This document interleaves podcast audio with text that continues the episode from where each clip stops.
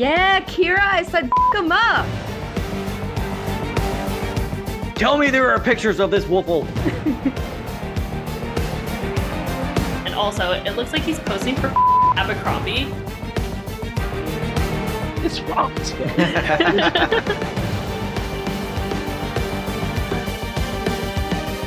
Just being able to find so much joy in Teen Wolf.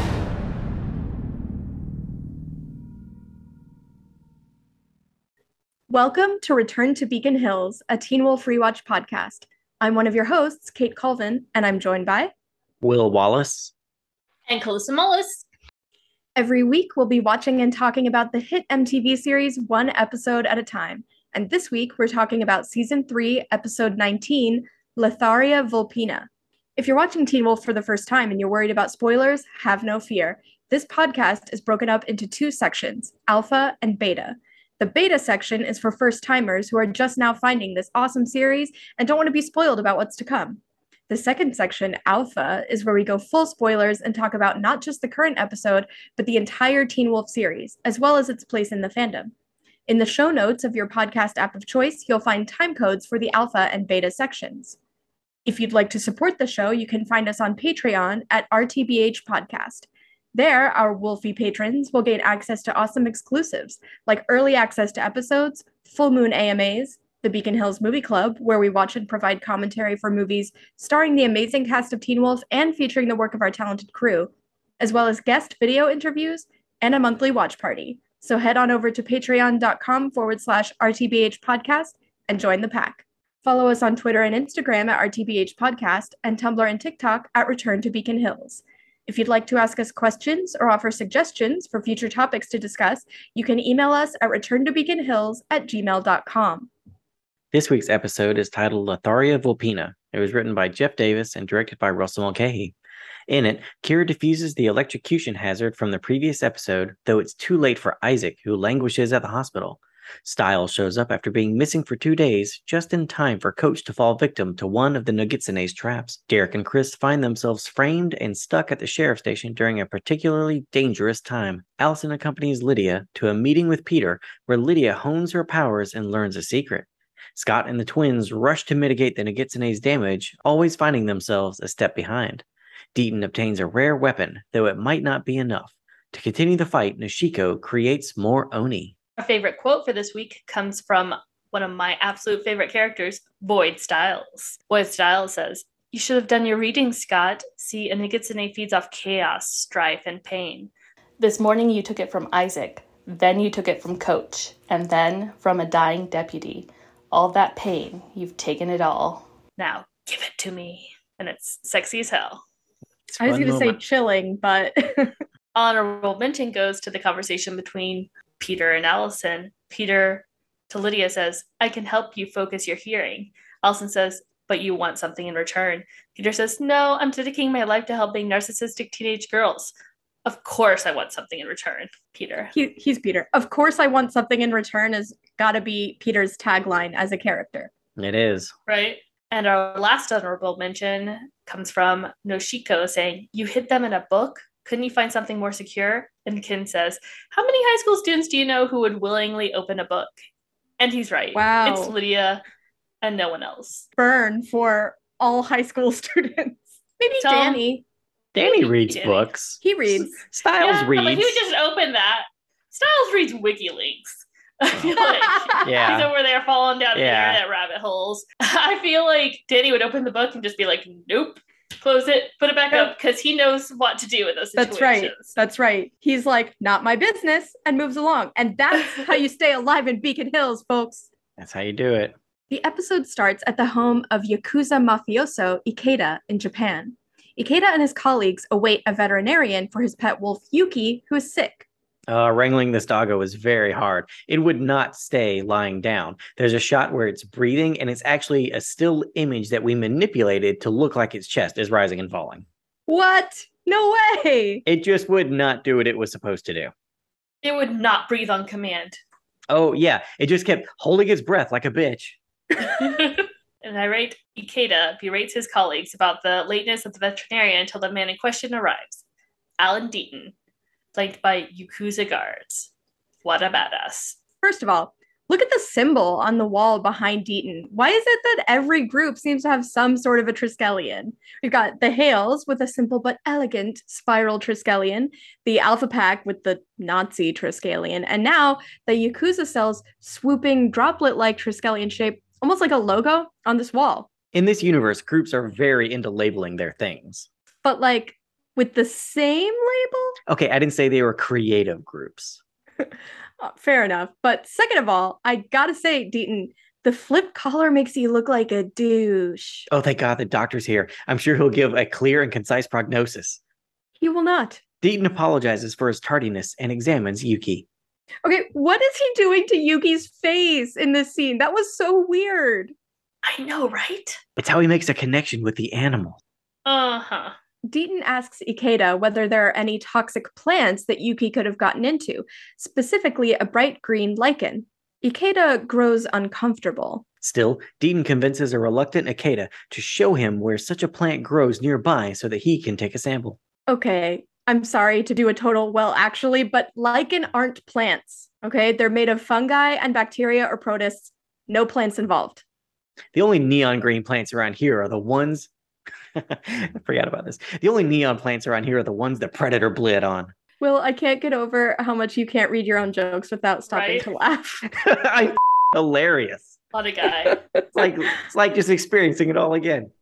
I will say Deaton's a veterinarian, Kate. He's not a botanist. Uh, that's that's true. Damn it, man. I'm a doctor, not a botanist. Ikeda tries to get one of his colleagues to take Deaton out into the garden to see the lichen, but they're all too superstitious to obey. I kind of wish we had gotten subtitles for when Ikeda was speaking Japanese. I know the exact content wasn't important narratively because we can intuit the gist of what he was saying, but it seemed like Deaton spoke Japanese. So it feels like we should understand as much about what's going on as he does because he's our link in the scene. We should be with Deaton. Ikeda takes Deaton to the garden himself. It's the same one where Chris Argent recalled the Oni having attacked a group of Yakuza and, a, and killed a man possessed by Nogitsune. There's our Japanese garden set. Worth every penny. Oh yeah. Deaton finds the lichen, but admits to Ikeda that it's unlikely Yuki would have come into this garden. He could probably sense what happened here to Ikeda's father and the Nogitsune possessing him. Ikeda immediately points his gun at Deaton. Unfazed, Deaton says this lichen is called Letharia vulpina, or wolf lichen, historically used to poison wolves and foxes. After all, Vulpina or Vulpine means relating to a fox. Lupine refers to a wolf. Fun fact, there's Ninetales, the Pokemon that has a lot of the Nogitsune traits, and as the name suggests, nine tails. that's the evolution of Vulpix. Oh, interesting. I forgot that that's what that was called. Nice. I'm here for all sorts of Pokemon trivia. If it's first gen and nothing else. People used to put out meat with crushed glass and lichen in it. The glass perforated the intestines, so the vulpinic acid reached the internal organs faster. Well, that's awful. yeah. Deaton calmly explains that he gave Yuki a paralytic agent, the same one he put on the jar Ikeda is holding. Kanima venom. That's mean. You are a bad, bad vet. I mean, it's shitty to keep a wolf as a pet, but I do admire Ikeda's dedication to keeping him healthy. And don't you have to take that oath of do no harm, Deaton, to, you know, puppies? He plays fast and loose with that shit. He's a vet. He didn't say do no harm to human beings. Yeah, Well, I just I think her I think her point is because The oh, to the animal. animal. I don't Yeah. care The- he does to humans. I'm talking about animals. Do no harm to animals, sir. Ikeda collapses. Deaton pries the jar from Ikeda's hand and uses it to hold a sample of the lichen. This particular Letharia vulpina grew from the blood of a Nogitsune, and Dean is going to use it to poison the Nogitsune in a teenage boy. why didn't he take all of the lichen? It would have been really awkward him spending 10 minutes out there trying to take it all. Yeah, right. Just like stuffing it down, trying to get more in that jar. Yeah. So if they use Letharia vulpina to poison a werewolf, is it lichen lichen? Ha ha! Nice job. So Jeff actually wrote this episode, it seems like. So there were not a lot of changes from the original draft that was posted.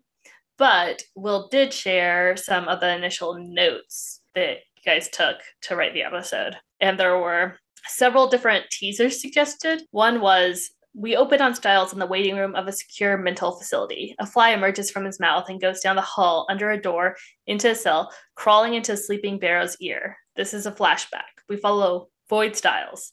Stiles unlocks the chemistry closet, writes Kira, gets electrocuted with the bat, cuts the cable at the top of the hospital, and then does something strange, something we haven't seen yet. He climbs down through the coyote den into a cave deeper down, putting on oxygen mask, and comes to a big natural gas line, which he opens up with a hissing sound. Or he goes to a hospital room where Barrow is in a coma and puts a wrapped birthday present next to the bed. Or we end up with Stiles being electrocuted with a bat and standing up again, now with silver eyes and silver fangs. The full void. Yeah, if you look at all of the notes that I took while being the assistant on the show, the word I used the most was or. Because there are so many ideas being thrown out that I'm typing them as fast as I can and I want to get them all. So it's just this happens or this happens or this happens, you know. There's so... like six more possible teasers that are down I put in the spoiler alpha section. Wow. But those that's the only changes to the episode was like the other possible things because Jeff just wrote it perfectly the first time around, it seems like. He's good at that.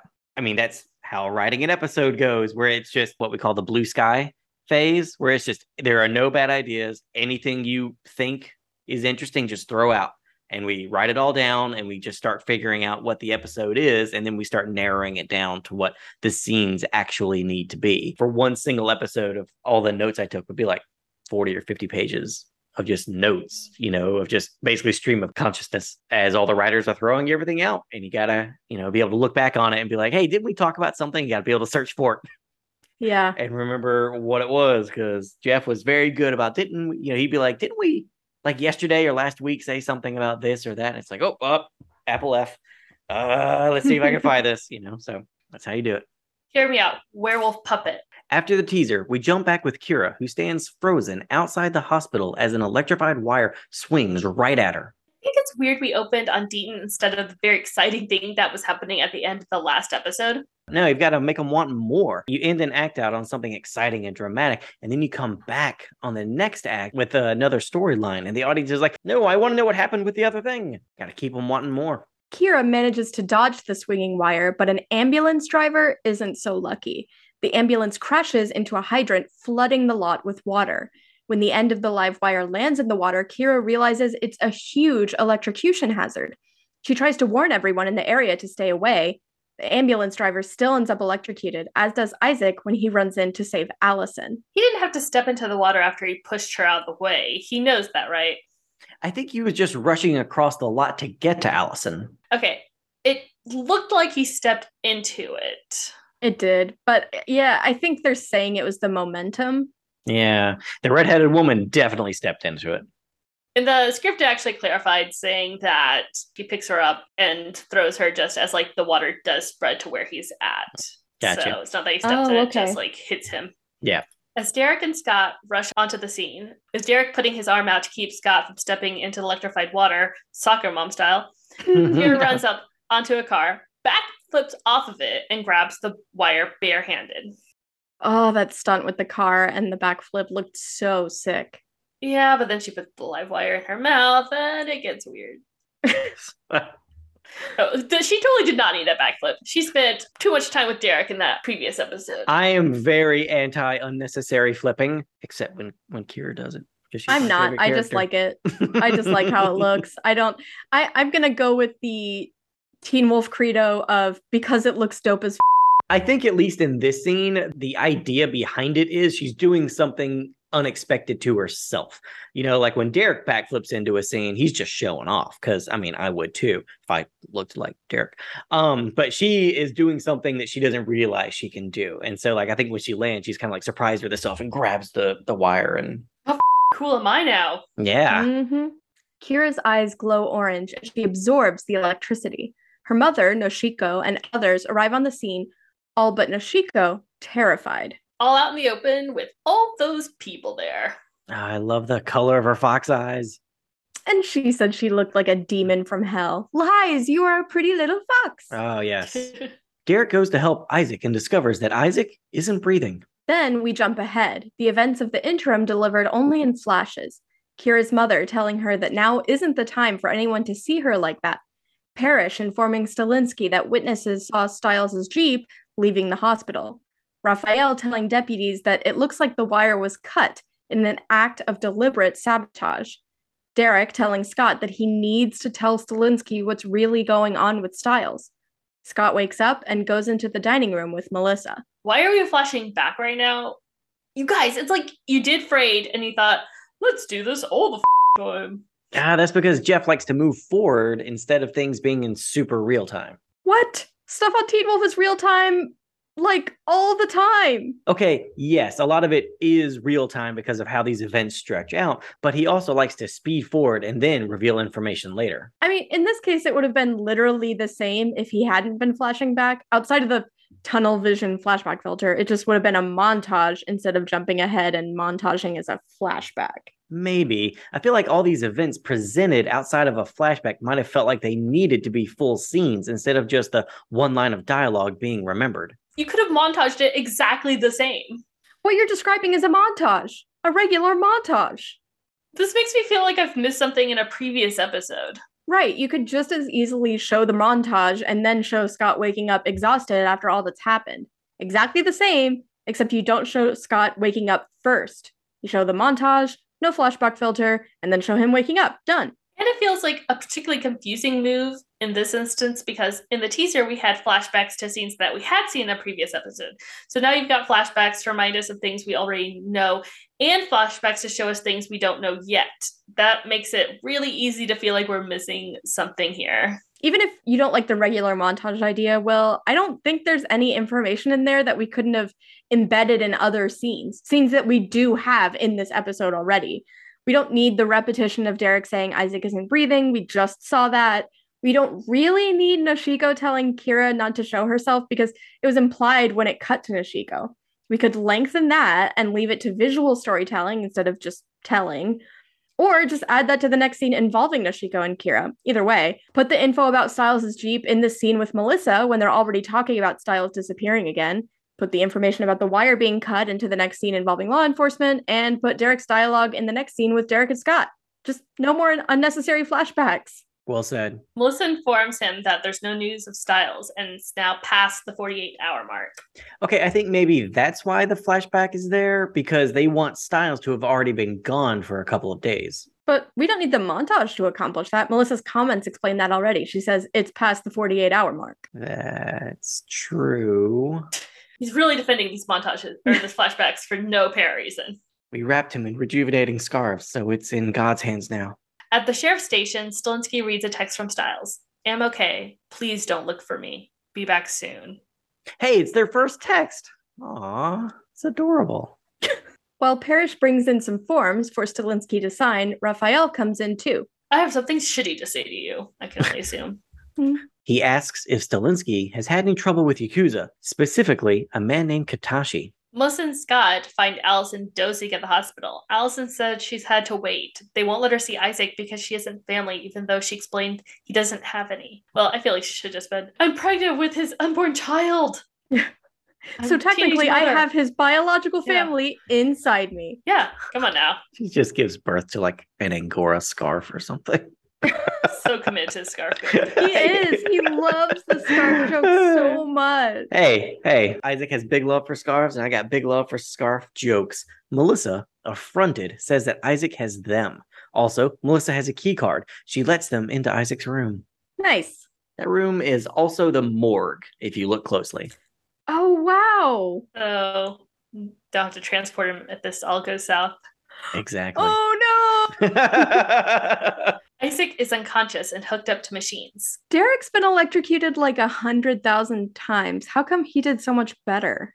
Uh, Derek's built up an immunity. He answered right there your own question. Sad face. In this shot, Isaac looks like he's shifted.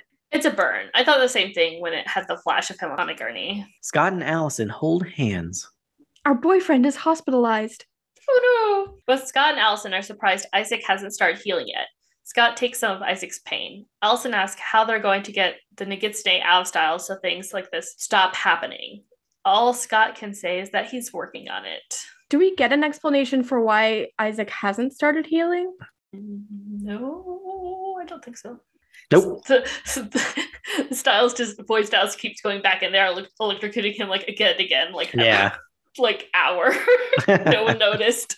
At school, Kira tells Scott more about kitsune. They're tricksters and tend to not get caught up in things like right and wrong. If you offend an kitsune, it will react badly. This one has really, really been offended. And speaking of offensive, elsewhere in the school, Coach tells the cross country team that if anyone sees Stiles, they should contact a teacher. He also insists they all sign a card for Isaac, and all these losers better leave a profound and moving message. Danny volunteers to go first, and Coach congratulates him and tells him to keep it PG. Danny just writes "Love Danny," and everyone's like, "Oh, oh God, he's such a wordsmith." Oh my God, that's so beautiful. It's just, it's just the best. He really gets me. Meanwhile, the appropriateness monitor assigned to, to coach blows whistle and says, No, no, coach, you can't call your students losers. Remember, rule number one. Yep. Like I said, speaking of offensive, Scott and the twins hear one of Chris's emitters. The sound seems to be coming from the school basement. When they get down to the basement, they find Stiles holding an emitter. He swears that it's really him, but this doesn't dissuade the twins from attacking him until Scott lays down the law of, as an alpha. The alpha law, if you will. That's the Wolfie equivalent of a spray bottle. Stiles tells Scott that he doesn't know where he's been or what he's been doing for the last two days. He has a blueprint of the hospital's electrical wiring marked up in Stiles' handwriting. This is how he knows that he caused the accident. And he thinks he's been up to something worse, too. In a school hallway, Lydia is shocked and angry when she sees Peter talking to her mother. he really gets around with the moms in town. He has a type. True. I love Lydia's hair here. Do not date him, Mom. As soon as Peter leaves, Lydia demands why her mother was talking to him.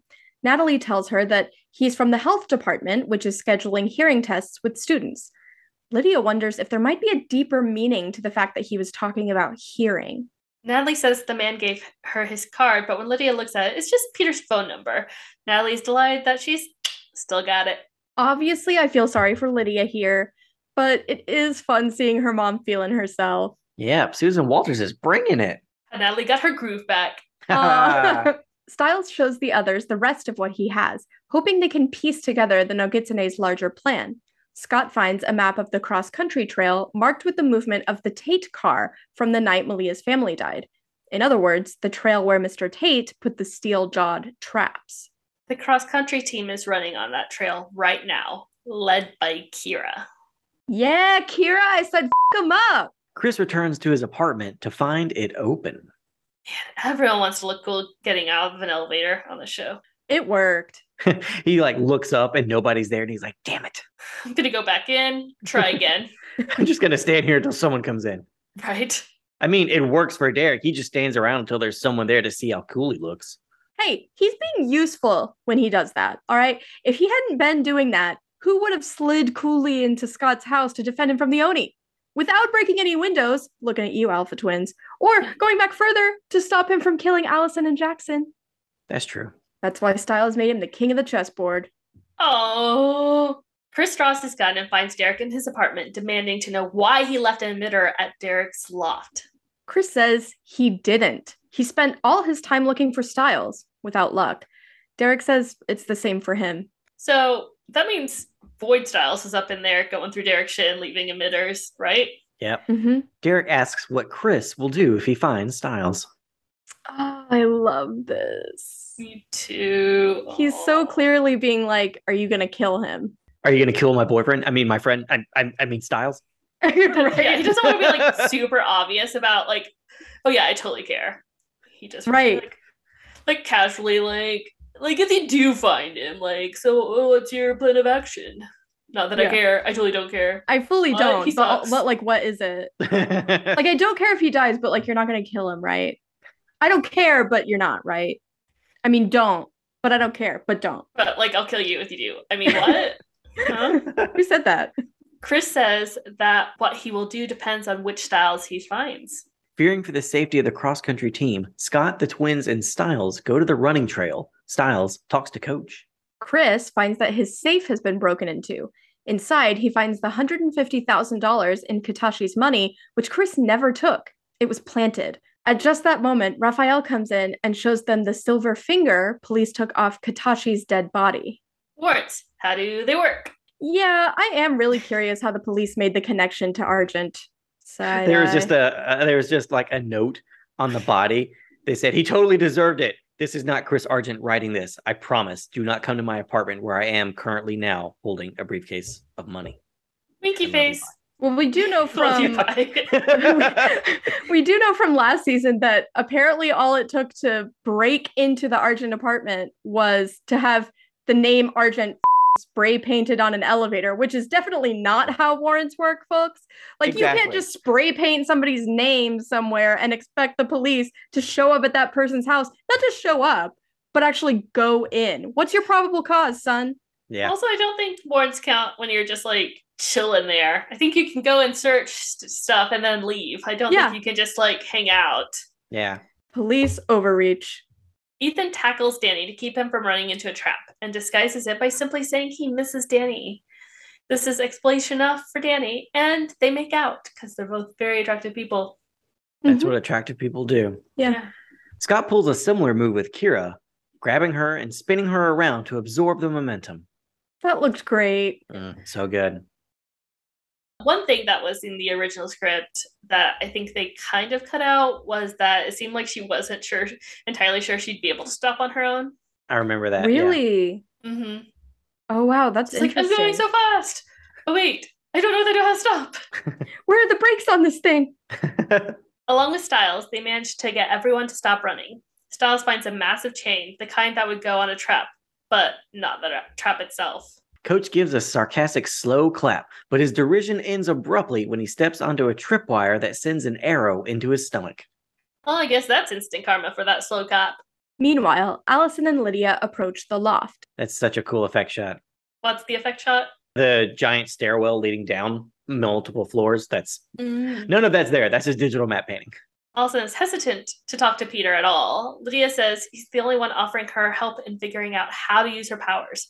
And after the colossal failure at Eichen House, she's desperate enough to want that. Alice encounters that Peter doesn't offer help, only a chance to be manipulated by him so he can get what he wants. Lydia says that in that case, they might as well find out what he wants. They open the door to the loft to find Peter standing in front of the loft's massive window. Do you know how long I've been standing here? It's unrelated. He actually just wanted to see when his DoorDash pulls up. You're not the ramen I ordered. It's Taco Tuesday! On the running trail, a frantic coach demands that they get the arrow out of him. But you're not supposed to do that, right, Kate? That's right. Don't pull a projectile out of a wound. Wait for a medical professional to do it. Otherwise, you'll just bleed out faster. Got all your legal and health advice from this podcast. there you go.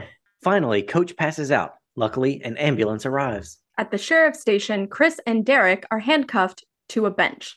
Chris tries to figure out why Stiles would frame them for murder. Derek says he didn't think Stiles was smart enough to do that. Aw, mean. Rude and untrue. If anyone could set you up for murder, it would be Stiles. He For sure. has totally actually done that. Him and Scott. That's true. Yep. Chris instructs Derek to say that he agrees to be represented by the same lawyer as Chris. Derek is resistant, but Chris says that it's just to buy them time so he can figure out the bigger picture. At the loft, Peter tries to get Allison to leave. Of course, Lydia has no intention of being alone with him again after he nearly killed her. Peter claims he had no intention of killing her. He was biting her to make her his backup plan, with the add bonus of awakening her banshee abilities because he's overall such a great guy. You didn't have to hurt her so badly she almost bled to death, you asshole. That was just extra shitty on top of everything else that was shitty about what he did. He could have just bitten her nice and clean like, the way Derek did to his betas. Allison brings up how Peter brainwashed Lydia and used her to come back from the dead. Peter claims he did so in order to come back and help her master her powers. Allison pronounces him insane and prepares for them to leave. Yeah, he's not insane. He's manipulative. He's insane for thinking they'd believe that bullshit. Before they can get out of there, Peter explains to Lydia that the scream isn't what gives her power.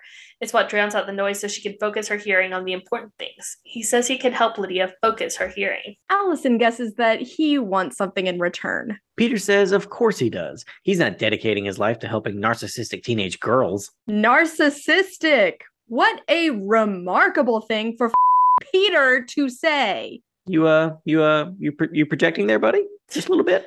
To punctuate his point, Peter opens the box containing Talia's claws and pours them out onto the table.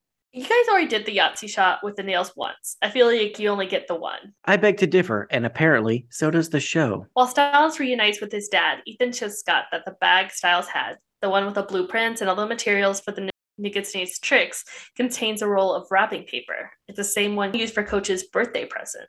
This makes Scott think there could be a shrapnel bomb on a Beacon Hills High School bus, mimicking Barrow's past MO. After receiving the warning, Ken rushes to a school bus where a student had found a wrapped gift. The rest of the students have been evacuated, but the student in question, Jared, was told not to move. Tom Choi!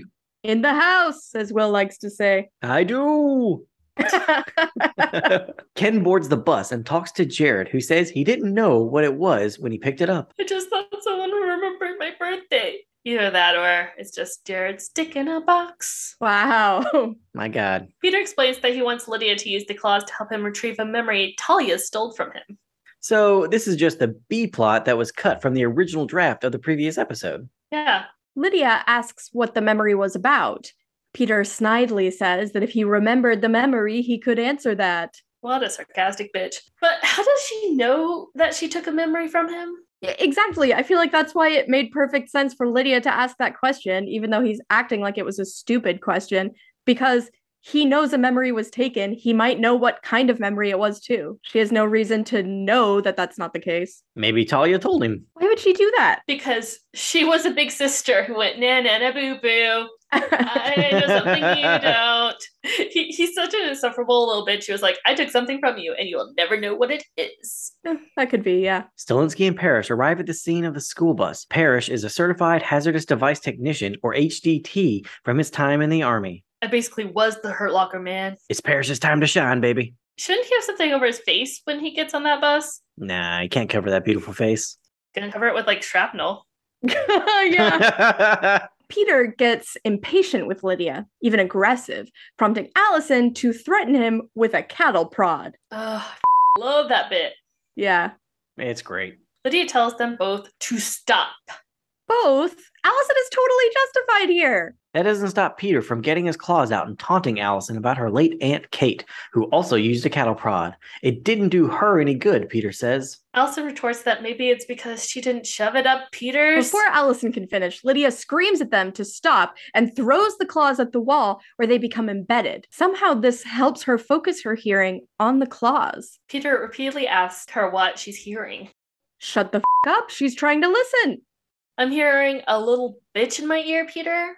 It's a shrill little mosquito in the body of a grown ass man. Finally, Lydia tells Peter that he's not just an uncle. I'm a papa. At the sheriff's station, Derek becomes increasingly anxious being cuffed. He could easily get out of them, he tells Chris. The same goes for Chris, actually. Yes, yes, we get it. You're both very kinky. but Chris doesn't want to be a fugitive. For his part, Derek doesn't want to be a victim to a possessed 17 year old. So, somewhere between 3A and now, Stiles had his 17th birthday and Derek is aware of it. Hmm. Thoughts. Hmm. Derek struggles to keep himself from breaking out of the bindings, but he finally agrees as long as Chris understands he won't risk his life to save Chris's. Oh, we know you will. Calm down. You absolutely will, buddy. It's cute that you think you won't. But I will say, Chris could be a little more patient with Derek. He has a long history of being chained to things against his will, and it doesn't feel nice. Usually by Argents. Yeah. Oh. At the high school, Kira eavesdrops on her parents. Ken brings out Noshiko's tails, which he's hidden inside a book on the grounds that no high schooler willingly opens a textbook. Ken with the sass. So much sass. Ken asks how many more she'll sacrifice, given that she's already sacrificed five, and three of the Oni are now gone. Nishiko says she'll sacrifice them all if she has to. In the draft of the previous episode, she'd said that directly to the Nogitsune, if you'll remember. I like this better. Yeah, me too. Noshiko breaks two more tails, saying these Oni will be stronger. So, why did the Oni get stronger? Because we say they do. Oh, okay, cool, cool, cool, Yeah. cool. I would say maybe the tails have different strengths and powers, so she's starting at the bottom and working up to the most powerful. Or the strength of the Oni is based on the caliber of the sacrifice, and the fewer she has, the bigger the sacrifice. Oh, yeah, that's great. You should be a writer. Yeah, I like that, Kate. Parrish manages to open the box. He radios out to Stilinski that there's no bomb, but there is something in the box. Someone call Brad Pitt. Parrish shows Stilinski what he found. It's Stilinski's nameplate from the sheriff's station. Stilinski thinks back to the package he signed for earlier, mostly items to prepare for another blackout, like the one that Nogitsune caused. It occurs to Stilinski that there might still be a bomb, just not here. Stilinski calls into the station to warn them. Chris and Derek don't know about the call, but they can tell something has changed when the station erupts in chaos. I don't think we need the slow mo effect there on Chris's dialogue to Derek. I agree. Derek focuses his hearing and notices a pulsating electrical sound. He has only a split second to yell, Get down! Push a deputy to the floor to try to protect him from the blast, and throw his body on top of Chris's before the package on Stilinski's desk explodes. Leave it to Derek. If there's a sword, he will throw himself on it. Noshiko and Ken stand together stoically as fireflies emerge from the Nemeton, soon to be born into Oni. At the sheriff's station, Scott and Stiles arrive, and an ambulance is called. Also, uh, post another ad on Craigslist. We need more deputies again. Gonna have to raise that pay again too. It would be amazing if by the end of it, being a sheriff's deputy is one of the best paid jobs in Beacon Hills with incredible benefits. That would be funny. Chris helps support Derek, who has glass and debris embedded in his back from covering Chris with his body. Chris is shocked to realize that Derek just saved his life. Poor Derek. We all knew that was gonna happen. Yes, be grateful. He's so great, Chris. Finally, you know how great he is. Stiles calls Scott over to severely wounded deputy and asks if Scott can take his pain. Scott does so, easing the man's suffering before he dies from his injuries. Kira arrives and warns them that the Oni are coming, so Scott resolves to get Stiles to safety before the Oni can reach him and kill him, along with the Nogitsune inside him. At the loft, Peter demands that Lydia tell him more about his child. Lydia swears she doesn't know, but Peter is convinced she's lying. Tell me there are pictures of this woofle. Peter gets a little too aggressive with Lydia, so Allison zaps him with the kettle prod, and I'm pretty sure she takes a lot of enjoyment out of it. What I love though about that is how absolutely nonchalant Allison looks while she does it. The same expression you have when you pick up a fly swatter. Yeah, I love this bit, but I really miss the dialogue in the original version of the scene, which was in the first draft of the previous episode, where Lydia says she's got the upper hand now because she's been inside Peter's head. It was so great. I know, it was incredible. I can't believe they took that from us. Unsure where else to go to protect Stiles from the Oni, Scott, Kira, and Stiles head to the animal clinic since it at least has mountain ash barriers. In the car outside the loft, Allison and Lydia compare photos of Peter and Malia Tate, his biological daughter. Who took that picture of Peter? That's his Tinder picture. so, for one thing, his eyes aren't flared out, and also it looks like he's posing for Abercrombie. Maybe he just sent this to everyone in town, like Andrew Keegan's character in 10 Things They Hate About You, where he's holding up headshots and the only difference is the color of his shirt. that tracks. Yeah, why didn't you guys do the eye flare thing? Did you forget? I mean, we didn't forget. We only do it when the plot needs that to happen. It would have been weird in this instance if those pictures of Peter and Malia had the eye flare. We don't necessarily know that applies to were coyotes. We just know it applies to werewolves. We see it in the pictures Matt took of Scott, and then we see a picture of Derek on and from his ID, which doesn't have a flare out, but which was confirmed extra canonically from a writer Q and A to be a fake. Ew. Whatever, y'all. I still want to know where else he got that photo of Peter. Before they can even get inside the animal clinic, a pair of Oni appear. Scott throws the keys to Stiles and tells him to get inside. When Stiles unlocks the door, he tries to get Kira to come inside too, but Kira stays to face the Oni with Scott. I wish when Kira was throwing the pet carriers at the Oni, we heard like meow meow. uh, oh hey, look, there's Oni number three being a badass. One of the Oni runs Scott through with a sword. This is sad, but also look at his little wolf teeth. He's so cute. Kira kicks the Oni away. Get away from my boyfriend, you bitch. Oh, wait, are are we boyfriend girlfriend? Not now, Scott. We can talk about this later. Stiles, Stiles, did you hear us say my boyfriend? We said not now, Scott. Stiles and Kira help Scott into the clinic. Kira starts to take the sword out. I have a picture of Ian Stokes in the writer's room with one of our prop guys showing how to do this. And it looks like Ian has the sword through him. I'll post it for this episode. Oh, that sounds fun. But before Kira can pull the sword free, Stiles grabs her and throws her to the ground. Stiles grabs the hilt of the sword himself. Looking good, Stiles. I love the way he moves. And the thing he does with his fingers when he's grabbing the sword. Stiles explains that Nogitsune feed on chaos, strife, and pain. He twists the sword in Scott's stomach. Between what Scott is experiencing now and the pain he took from Isaac, Coach, and the deputy, he has a lot to feed this Nogitsune with. Stiles demands that Scott give the pain to him. I think this is my favorite Nogitsune scene.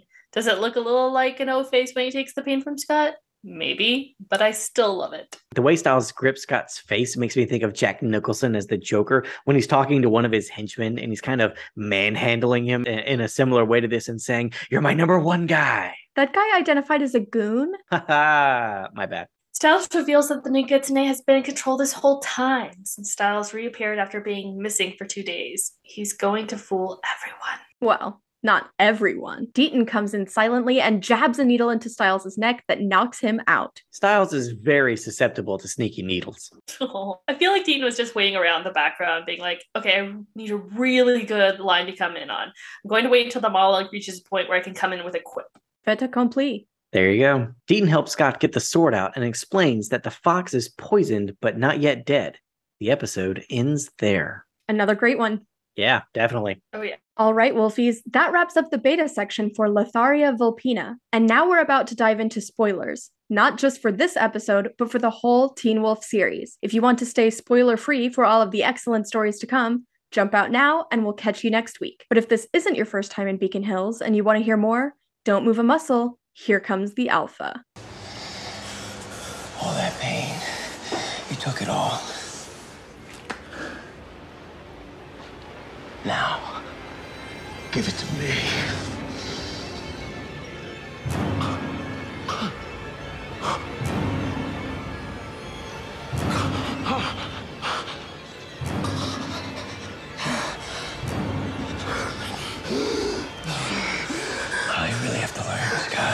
You really have to learn not to trust the fox. All right, Wolfies. Now we're going to jump over to our interview with Seth Gilliam, who played Alan Deaton on Teen Wolf. Let's have a listen. Seth, it is wonderful to see you. It has been far too long, especially since It has the been. show ended. And uh, these are my fantastic co hosts, Kate and Kalissa. Hi. Hello, Kate. Hello, Kalissa. Awesome, awesome. Well, let's let's jump in. Uh, Seth, how did you get into acting? Um, I used to do impressions when I was in junior high school, and my social studies teacher got tired of me interrupting his class. So one day he marched me out of his class down to uh, to the acting teacher's studio, and um, I joined their class. And I would go. He would. I would have to do the assignments for social studies as extra homework. But during social studies, I would go to the acting class and um, and I fell in love with it. And then uh, the two of them helped me um, prepare my audition for the High School of Performing Arts. Picked out a couple of monologues for me and worked with me on them, and um, and that pretty much set me on my way. Fantastic. That's such a fun story. Yeah, yeah. that's Yeah, fantastic. I- Teachers I- rock, man. Yeah, teachers, teachers they're the best. I mean, they're they're the unsung heroes here. So, uh, how did those impressions turn into fighting monsters in Beacon Hills?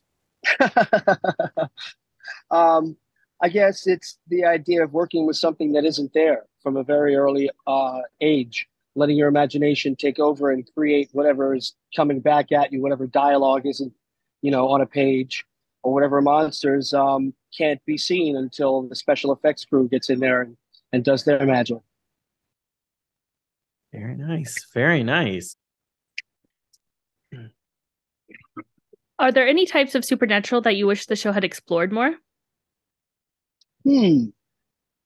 I don't know if it's supernatural, but I, I I've always been kind of caught with the idea of invisibility, the power of invisibility, Oh, Okay. and um and you know what would that what would that entail? Would that completely drain someone? Would they have to go into some crazy Zen state and burn up a lot of fuel, a lot of body fuel to turn themselves invisible and go and spy on you know the opposing camps and or or that kind of thing, or you know would they they have to learn how to maintain invisibility for more than a six minute span Would they risk being visible again, and would that put them in peril? You know, those kinds of things would be interesting to me. But I don't know if that's a supernatural power or or just some kind of science fiction thing. Hey, anything can be a supernatural power. Real quick, was that six minute time limit from uh is that a reference to that show, the sci-fi show, The Invisible Man? Because I think like from the 90s Yes. where he could only be invisible for six minutes or so or like Yeah. three minutes or something. Okay. Yeah, yeah, he, had a, he had a time frame on it,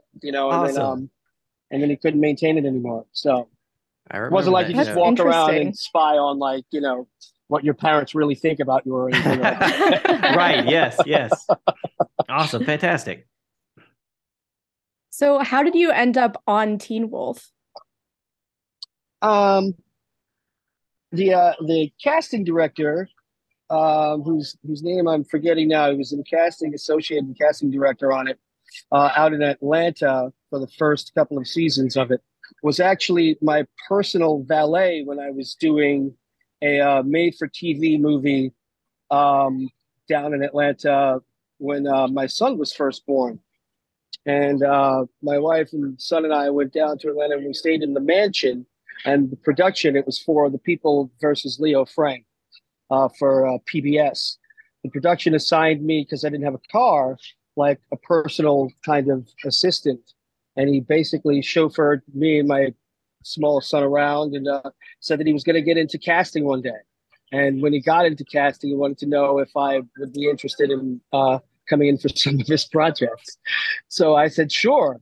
I'm forgetting his name right now. He was a lovely man. And he went on to uh, cast for uh, Tyler Perry, uh, Tyler Nice. Perry Studios. I'm, I'm forgetting his name, but um, anyhow, Teen Wolf was his first project, and uh, he called me up and he said he could get me an audition, and that uh, Jeff Davis, who was the creator of Teen Wolf, was actually a big fan of mine from The Wire, and he was pretty sure that he could get me a meeting straight with Jeff Davis, which nice. um, uh, which he did, and um, and uh, then he uh, then he hired me. That's awesome. Yeah, That's awesome. Fantastic. that's such an interesting way for that to come about. It it really was. Yeah. Yeah. So, how did working on Teen Wolf, the series, compare to working on something like The Wire or like The Walking Dead?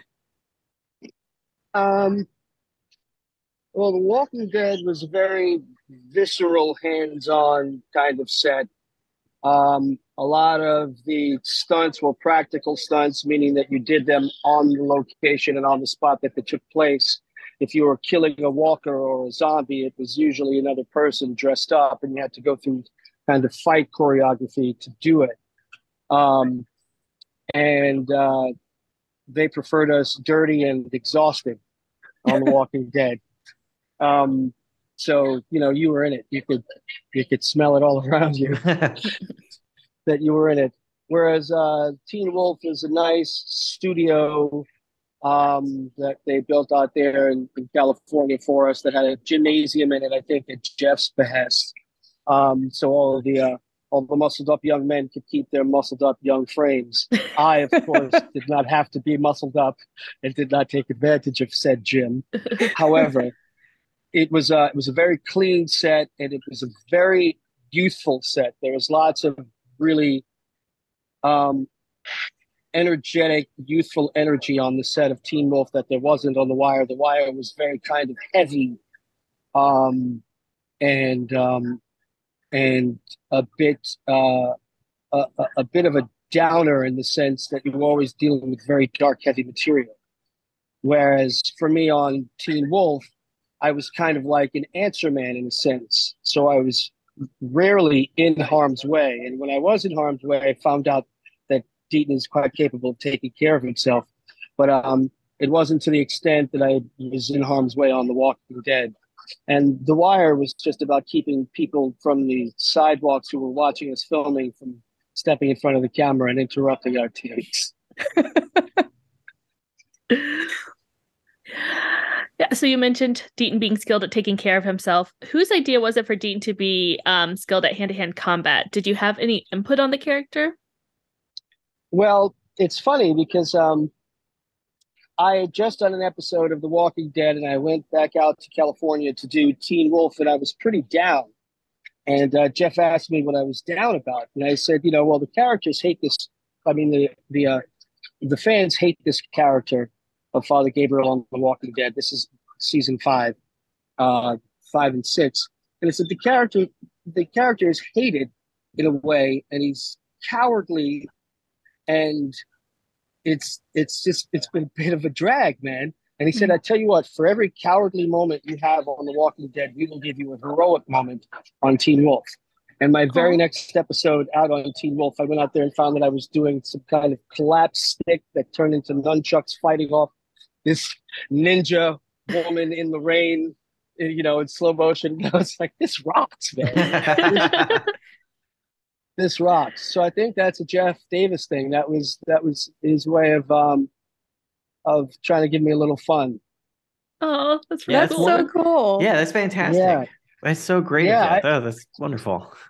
I have a great deal of love for uh for the whole Teen Wolf experience. Because of that, I uh, I often told people at the time that um I was going out to do Teen Wolf, and the guys made me feel like I was a rock star on the set. You know, between Tyler and Dylan constantly deferring to me and listening to pretty much anything I had to say, whether it made no sense at all or not, and uh, and Jeff giving me heroic fight scenes after I complained about being a carrot on something that he had no control of, you know, over whatsoever. Um, and uh, and just the, the, the, the way they put me up and everything else. I mean, nobody was really making any money on Teen Wolf, but the energy was such that you felt like you were a rock star. I felt like I was a rock star whenever I was whenever I was called out to do the show. Oh, that's awesome. That's Yeah. just awesome. That's so great. Yeah. That is so great. So, what was it like coming back to Teen Wolf after being away for so long? it was it was like you getting on a, a a bicycle that you knew how to ride you know it was it was really it was familiar it was comfortable it was great to see everybody um to see everybody thriving you know and shining in their own various different adventures uh it was really it, was really kind of uh smooth Awesome. That's fantastic. So there's a lot about Dr. Deaton that we only get hints about on the show. Did you ever discuss his backstory with any of the writers or other actors? Um, no, Tyler always had questions that I couldn't answer, so I would just uh, defer to uh, to Jeff in those instances. I did speak with Jeff about uh, a bit of his backstory, and I think if we had more time, we could have gone into it. Um, he had some very some very fun, cool ideas that uh, I, I don't want to give away because I don't know whether or not he plans on using them in another capacity or something like that you know, with another character in another show. But Of um, course. Sure. uh, but we, but yeah, I did. I was given some kind of backstory, and uh, uh, mostly it was the druid stuff. You know, That's awesome. We actually did have a fan question related to the Druid um, storyline. Um, fan asked, "Where do you think Deaton's loyalties lie during the series? The role for dru- Druids is presented as protecting the balance. Do you think part of the reason he was such an enigma was because he had to toe that line of maintaining the balance?"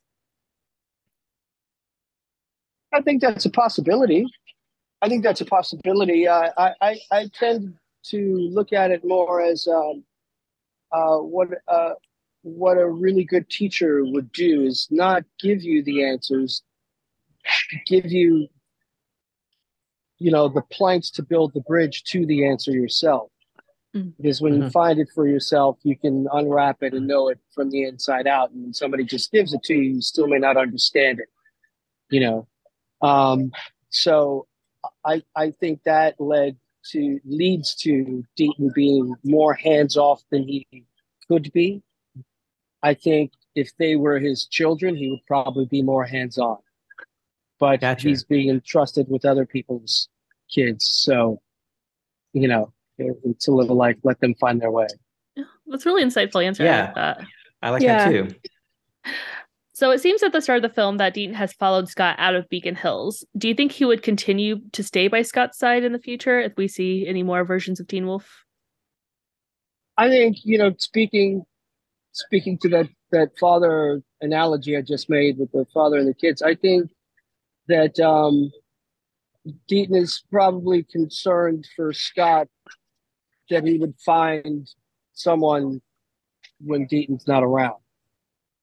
You know, Right. someone that he could share the rest of his life with, who understands the great power and responsibility that he has, along with the human being that's inside, and the person who needs uh, and craves love and connection, along with anybody else. So I think it's kind of like you know, I'm just gonna make sure my boy is eyed before I fly the coop. I got you. No, that Yeah. makes Fair sense. enough, That's yeah. great. Yeah. Yeah. How did you go about creating that dynamic with Tyler Posey? Because I, I think a lot of fans picked up on Deaton becoming sort of like a father figure to Scott, especially because his father wasn't really in the picture for most of his life and being that kind of guiding force. How did you go about making that relationship come across on screen with Tyler? That's mostly just listening to a lot of his ridiculousness, as if you're really interested. All right. Okay. It's, what is this madman blathering on about now? Only from the minds of Minolta. You remember that old commercial? It's what? What are you saying? No, I, I think it's it's uh I I genuinely like Tyler. I, I genuinely like him as a person. So it's easy to be around him. And I think um, when you lead with kindness to someone who is also kind hearted, um, then we can be generous with each other to show that we care.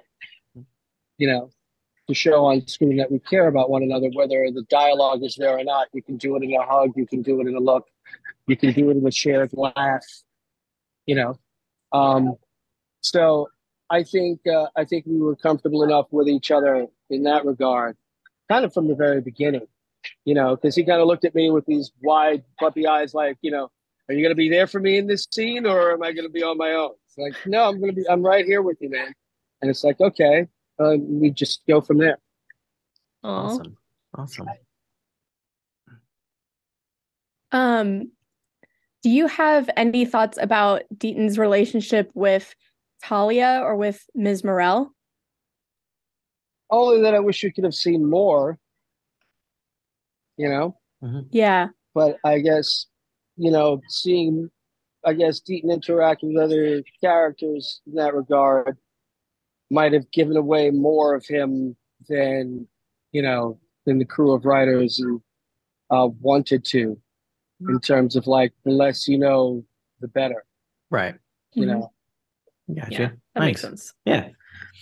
Well, we've already mentioned The Wire a couple times, and this isn't a question. I just wanted to say how happy I am that you got to be a part of The Wire, and then I got to meet you on Teen Wolf because uh, my dad, when I would go visit him on the weekends, he had HBO, which my mom did not, and Ah. we would watch The Wire together. And Ah, so cool. I have I have great bonding memories with my dad watching The Wire. And then uh, when I got hired on Teen Wolf and I became the writer's assistant, I I texted him and I was like, "Do you know who's on the show that I'm now working Yeah. on?" And so we had a, a, a nice little laugh about that. That oh, that's after very all these years, this is how it worked out. So Yeah, that's Yeah. very cool. I'm glad you had that shared experience with him. thank you, thank you. Do you have any fun Teen Wolf uh, fan encounters you'd like to share with us? Nothing that that wouldn't, you know, get somebody a misdemeanor charge. I think um, it's probably best if I, All right. if I keep any stories I have like that to myself. Okay. All right, then. Fair enough. Yeah. Yeah, fair enough. Are there any characters you wish Deaton had had scenes with or had had more scenes with? Hmm. Um, I really liked. Uh, uh, oh, I'm I'm, for, I'm getting a. I'm I'm mashing names together here. Uh, who does Ian Bohen's uh, Ian Bohen's character? Who is Ian Peter. Bohen's character? Peter. Peter, yes. I love Peter. I love that character. And I wish I would have had more scenes with him because there's something just intrinsically dark about him that I think would have been a challenge for Deaton to kind of unlock, you know. Yeah. But um, but I but I but I love that character. So those two characters didn't really share too much screen time, you know, at all here or there. But um, mostly he was waiting through other people to get, you know.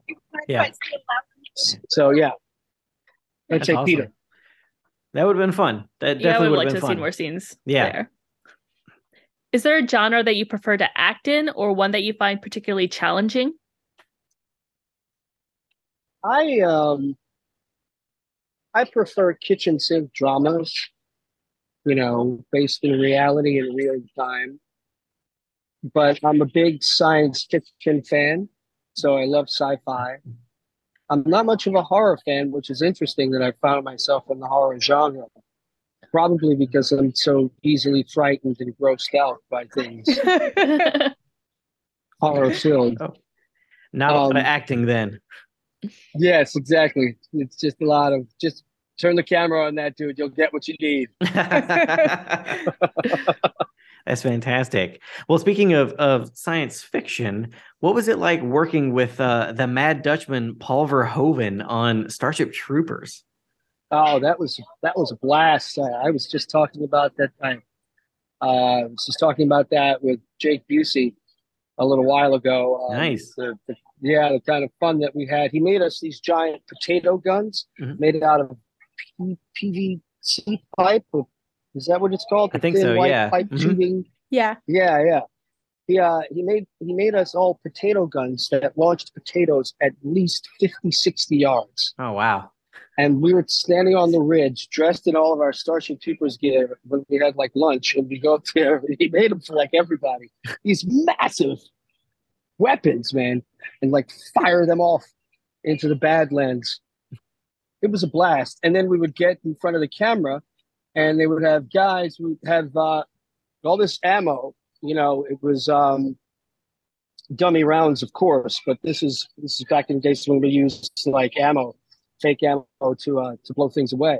And there'd be a line of twelve of us with these modified guns that switched from AR-15 to eight, no, uh, uh, AR-6, AR-16s, like uh, assault rifles, and then shotguns on the bottom of them. And about 20 yards away, there would be men with metal poles and green tennis balls on the top of that, about 10 feet high in the air. And they were the bugs. Right. And Paul Verhoeven would be in between the men with the poles and us firing with his plexiglass faceplate on, jumping around, going, and the f- bombs are coming, and they're crazy, they're crazy, they're have to kill you, they're kill you, you have to shoot them in the f- head. And he'd be running back and forth doing 30 yard sprints while we're just shooting at him, Oh my essentially, like all day long, all day long, just running. And the crazy, ah, and he's coming, and he's making bug sounds, and he's clawing his hands. Oh my god. Like all day long, man. This dude is insane, insane. So it was a lot of fun. That's awesome. That's awesome. Yeah. So the next question is actually from Melissa Ponzio. She Okay. said that you have a beautiful singing voice and she heard you many times on set while shooting the film. She was wondering if you have any Yeah. projects coming up um, or what, what project you would be interested in by way of singing. And she hopes everyone gets the chance to hear you. Wow. Um, yeah, this singing on set. This, uh, the singing on set is something that I do to kind of uh, ease my nerves and center myself. So it's not really something I'd want to sub- subject people to in a film. Um, but, but I do love the karaoke. I have to say. Nice. I'm all over the karaoke scene, and um, I, I, I, I, I, like to think that I can carry a tune when called upon. But I'm not sure. I don't know how to read music, and I don't know how to play any musical instruments. I play like a blues riff on a guitar, but that's it. Um, and I don't know that I've got the discipline uh, at this point to learn an instrument unless I was specifically playing a character that had to play the guitar or whatever Gotcha. but it's not something where I'm like I'm gonna write the Buddy Guy story. I'm gonna play Buddy Guy. You know, I'm, it's not coming from me. If someone says, "Hey, Seth, you want to play Buddy Guy?" You know, we're gonna give you an instructor. Okay, but um, it's not something I'm actively pursuing. Though I do do a little bit of strange singing in this film I did called Zombie Wedding that I think is coming out later this year. Nice. Yeah, yeah. Very nice. Sounds fun. Yeah. Well, if if there's ever Teen Wolf the musical, Yeah, hopefully we can rely on you to to Yeah. lend your pipes to that. Absolutely. you know, I can maybe I can blow on a harmonica or something like that.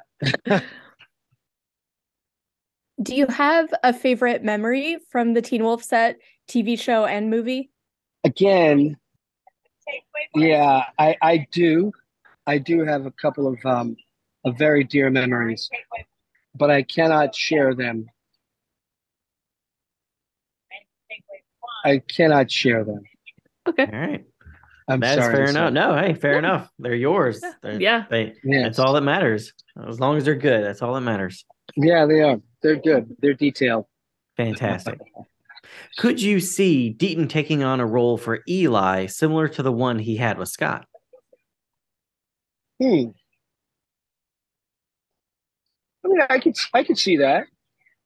I could see that. I think that uh, Deaton was very fond of Derek, Hmm.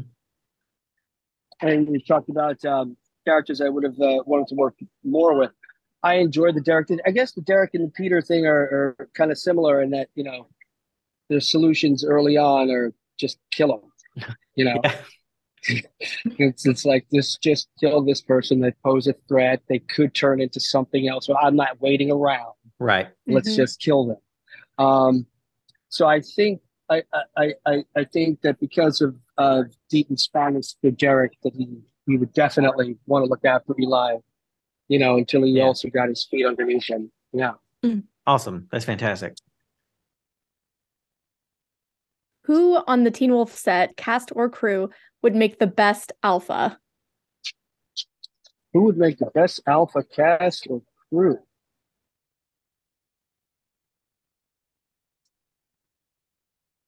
I don't know. I'm I'm sorry, Tyler Posey, but I'm gonna say Tyler Hoechlin. Oh. Nice. Nice. I'm gonna say Tyler Hoechlin. I think he's been so beautiful for so long. I mean, did you see Road to Perdition when he's like nine years old or something? like that? Yeah. Yeah. He's been so beautiful for so long that he has learned to deal with people at their most embarrassing coming up to him and he does it with kindness and generosity which i think are great leadership traits Mhm. and i think that uh, because of that and his and his drive as a person um, and uh, and his sense of honor i think that he would make a great alpha i think that uh, Tyler Posey would make a great alpha, but he's still way too playful. He is a You know, playful fella. he- Yeah. He's a playful fellow. And, you know, there are times I think where you'd be looking for some kind of leadership and he'd be like, dude, what are you stressing about? you know what I mean? yeah. Yeah. Whereas Hoechlin would be what? What's the stress? Where are we going? What's the deal? Oh. Yes. Awesome. What show, past or present, would be your dream to be a part of? Gilligan's Island. Really? Interesting. That was my favorite show growing up, Gilligan's Island. Oh. And I think, you know, you got to think about if you do Gilligan's Island today and you do it on location, that's just enough to do, you know, the show in and of itself.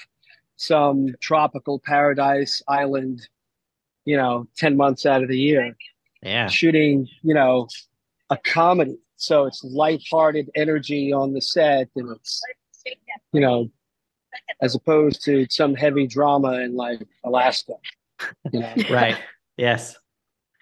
I'd rather do a light comedy in like tropical paradise. Who wouldn't? Oh my God.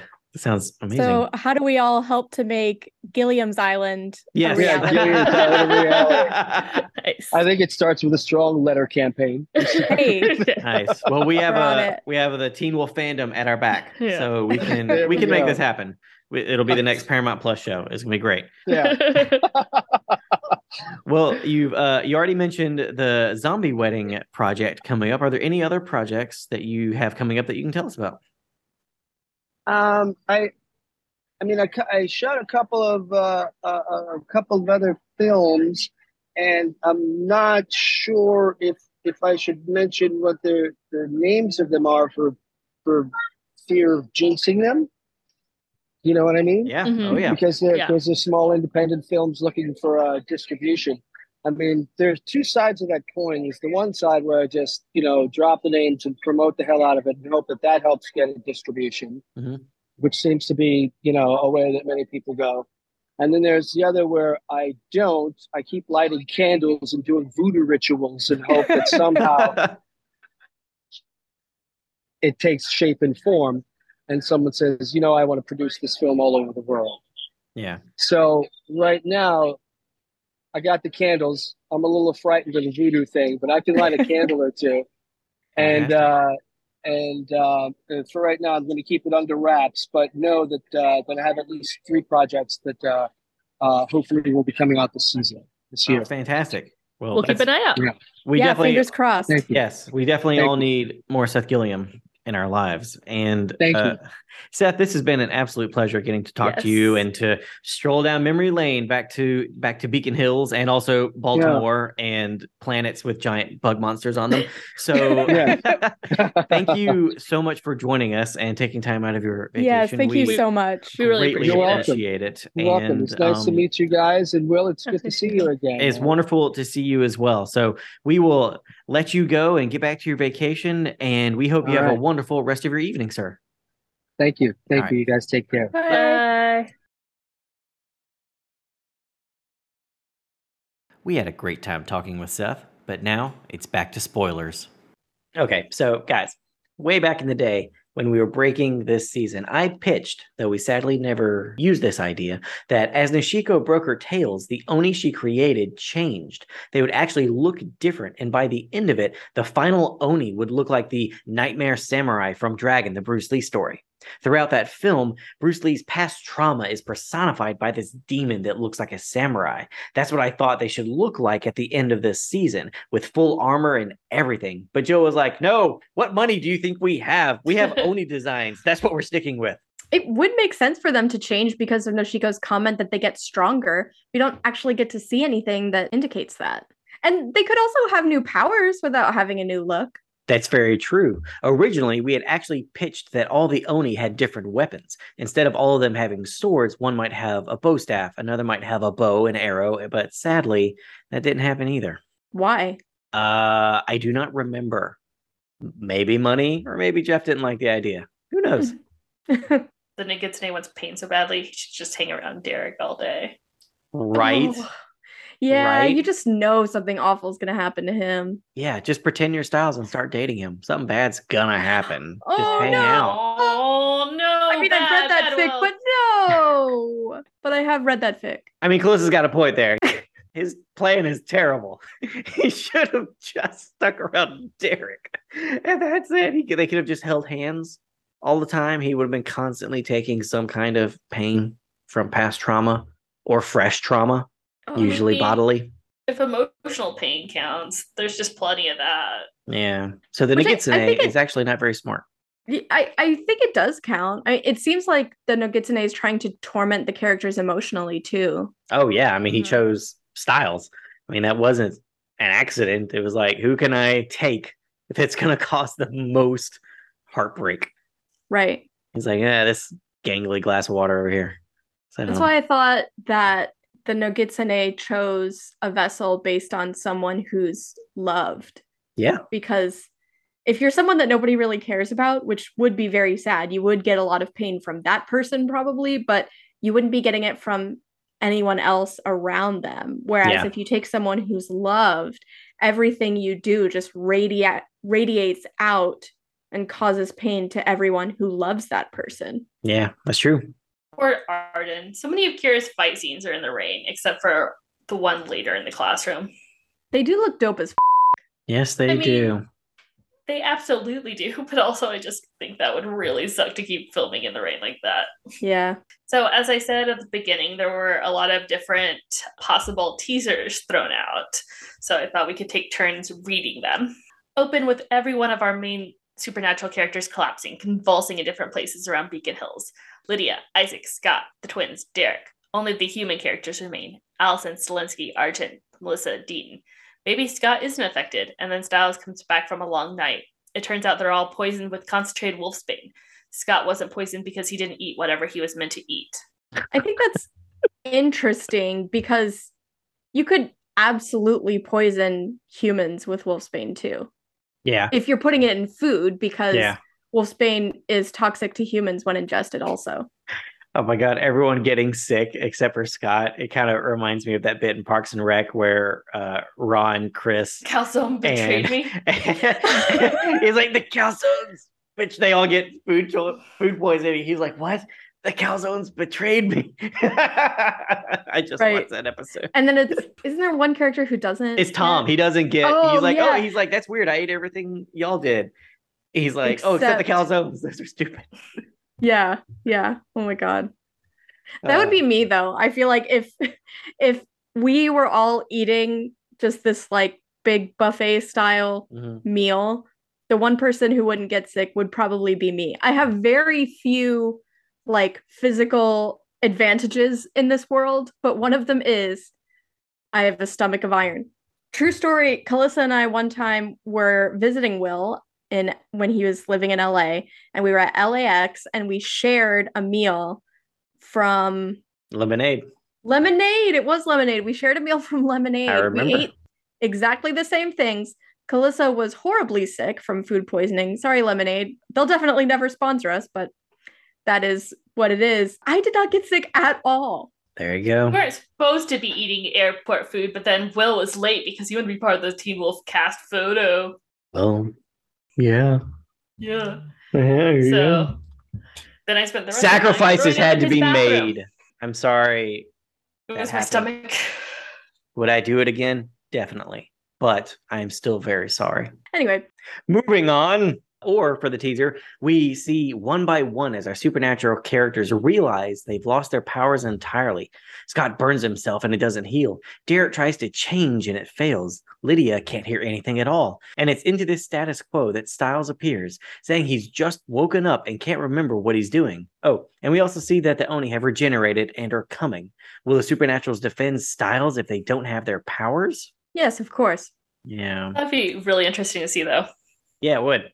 Kind of makes me think of that Buffy episode where she gets depowered to see what she'll do in a crisis situation if she doesn't have her superpowers. And it could turn out that the Void didn't do this at all. It was Noshiko. She's weakening them so they can't help to protect Stiles against the Oni. See, I really like that idea. Yeah, me too. Yeah, that's interesting. Lydia hears the sound of all her friends screaming in agony, or maybe a hissing, or the sound of a massive fire. She rushes to follow the sound, but then collapses, poisoned, just a ringing in her ears. They have to piece together what she heard, and now she's deaf. Couple this with Stiles showing up, blood on his hands, not sure what he's done. Fun stuff. Deaton is following someone in the woods, being as quiet as he can. He sees them to the Nemeton. The fireflies emerge, and then bam, Noshiko comes out of nowhere and pins him down. Don't get in my way. The Oni hover behind her. Hmm. Also, a Noshiko teaser, we're following Noshiko out into the woods. She goes to the Nemeton, takes out a knife, and seems to chop at the air. Then reveals she has severed a real foxtail. It disintegrates into ash on the tree, and fireflies emerge from the tree. More Oni. That would have been interesting, like her actually cutting off foxtails. Yeah. We have a scene with Kira having a little electrical issue, her eyes glowing orange, and her mother knocking at the door. Finally, her mother comes in and her eyes are glowing too. We need to have a talk. I remember this. This is going to be kind of like the moment from Teen Wolf, you know, from the movie where he's changing in the bathroom and the Mm. dad is knocking on the door. I need to come in. And then he Oh, opens the door and his dad's a werewolf too. It was going to be something like that. was all this brainstorming from before we had the scene with the light bulb because I know you said that originally there wasn't the moment where Mm-hmm. Kira sees Noshiko's hand conducting electricity. But I guess technically We don't have Noshiko admitting to Kira up to this point that she is also a kitsune. Yeah, I think this would have been the the birds and the bees kitsune talk. Stiles wakes up on a packed school bus and sees there's a wrapped birthday present next to him. What to do? Call the cops? Open it? When they open it up, instead of a bomb, it contains a single stuffed doll or a bunch of clues. Each of our main characters receives a wrapped package. They confer and think it might be bombs, but it turns out they're objects with personal significance, clues to the sabotage of their lives. Oh, I like that one. That's Yeah. fun. I really want to see that. Okay, hear hear me out. This is a fresh pitch, never been done on Teen Wolf. There's a chase through the woods. Our werewolf, our werewolves are pursuing a supernaturally fast Stiles. They finally corner him, and Deaton gives him a shot of wolfsbane. It causes him to convulse and show his silver eyes and silver fangs, and then it's real Styles there with them. Oh, so in this version, the wolfsbane causes the Nogitsune to recede and real Yeah. Stiles to come up to the surface. That's Yeah. interesting. Yeah, I mean, which is what we do. It's just the lichen, you know, later, so you can kind of see how it morphed. hmm Deaton has an idea of how they can get the demon out, but it's not pretty. Trepanation. You drill a hole in the skull. it's funny you guys were throwing out here, considering that is We hold on to that. Yeah. Yeah. No, no, we we remembered stuff. We came back to that trepanation with Doctor what's his face from Eichen House that we watched in that bad Balick. Hellraiser. There it is, Phallic. Balak. And we watched in that bad Hellraiser movie. There's an object, trepanation drill, that could take out the Nogitsune. They go to find it with the Mexican hunters, get it, but then the void breaks it. Guess you're stuck with me now. I like the idea of him doing like kind of shrug of hands me like, guess you're stuck with me now, bitches. Yeah. I love that moment later where Melissa says, Stiles, this isn't you. And he says, it is now. Oh. Yeah, it's a good one. That's a good line. The group decides to go to a beach house at Stiles is urging, as he thinks his power comes from electricity, and there's no electricity here in this rustic place. But then the Oni emerge from the ocean, or they go to a lake house and the Oni emerge from the lake. Oh, that's cool too. Yeah, Again, lake house comes up later. it does. We start the episode at a beach house or cabin. It's Scott, Stiles, and Derek, and they've been here, there for a week. Ooh, definitely would like to see that. Stiles swears he hasn't felt anything the whole time. It must be dormant now. It must be that he's not near electricity, and then the Oni emerge from the sand. I just want to hmm. see Stiles and Derek in a lake house for a week. It would be good. Scott could go home. Thanks, Scott. We'll take it from here. If we went with a natural gas leak, could set it up to look like he's planning to ignite the gas and cause an explosion, but really he's left clues and he's luring our heroes down there where they will be poisoned, weakened, drugged by the gas as below, putting them in Bardo. Oh, I would have loved to see Bardo. That would have been so interesting. Yeah. So that was all the teasers. The other thing on the stock was what is the Nogitsune's master plan? What does it want? Which I know Teen Wolf was big on. What do, do characters want? Mm-hmm. So to get strong enough to kill Noshiko and her daughter Kira? Question mark. Which requires chaos and violence, feeding off others in Bardo.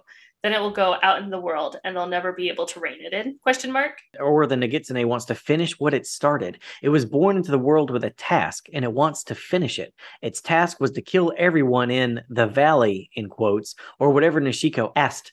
And now Beacon Hills has spread into this valley, and it wants to kill all those people. In order to do this, it must eliminate those who might stop it and grow stronger. Or maybe it wants to be fully corporeal. We have the split, and then it has to be strong enough, powerful enough that Stiles, the real Stiles, disappears. This is the Void's goal. All right, yeah, those were those were fun. Yeah. It's really cool hearing what all the different story ideas were when it was still in its ideation phase. Yeah, you got to throw a lot of stuff at the wall to see what sticks and then coalesces into an actual story for an episode. But the blue sky period always the most fun because that's when literally anything is on the table. Like there are no bad ideas. You just I don't know, this would be cool. Can we make it work? You know, and then you just look over at Joe and he's just shaking his head no. Too much money. Try again. So, that's exactly how Joe sounds. You've heard him on the podcast. He sounded just like that. You did not. Uh, All right, Wolfies. That concludes this week's episode of Return to Beacon Hills. We hope you had as much fun listening as we did talking about all things Teen Wolf. Follow us on Twitter and Instagram at RTBH Podcast and Tumblr and TikTok at Return to Beacon Hills. If you'd like to ask us questions or offer suggestions for future topics to discuss, you can email us at returntobeaconhills at gmail.com. Join us here next week when we discuss Season 3, Episode 20, Echo House. Rate and review us on iTunes or wherever you get your podcast goodness.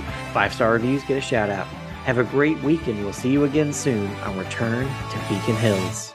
Dude, it's Beacon Hills.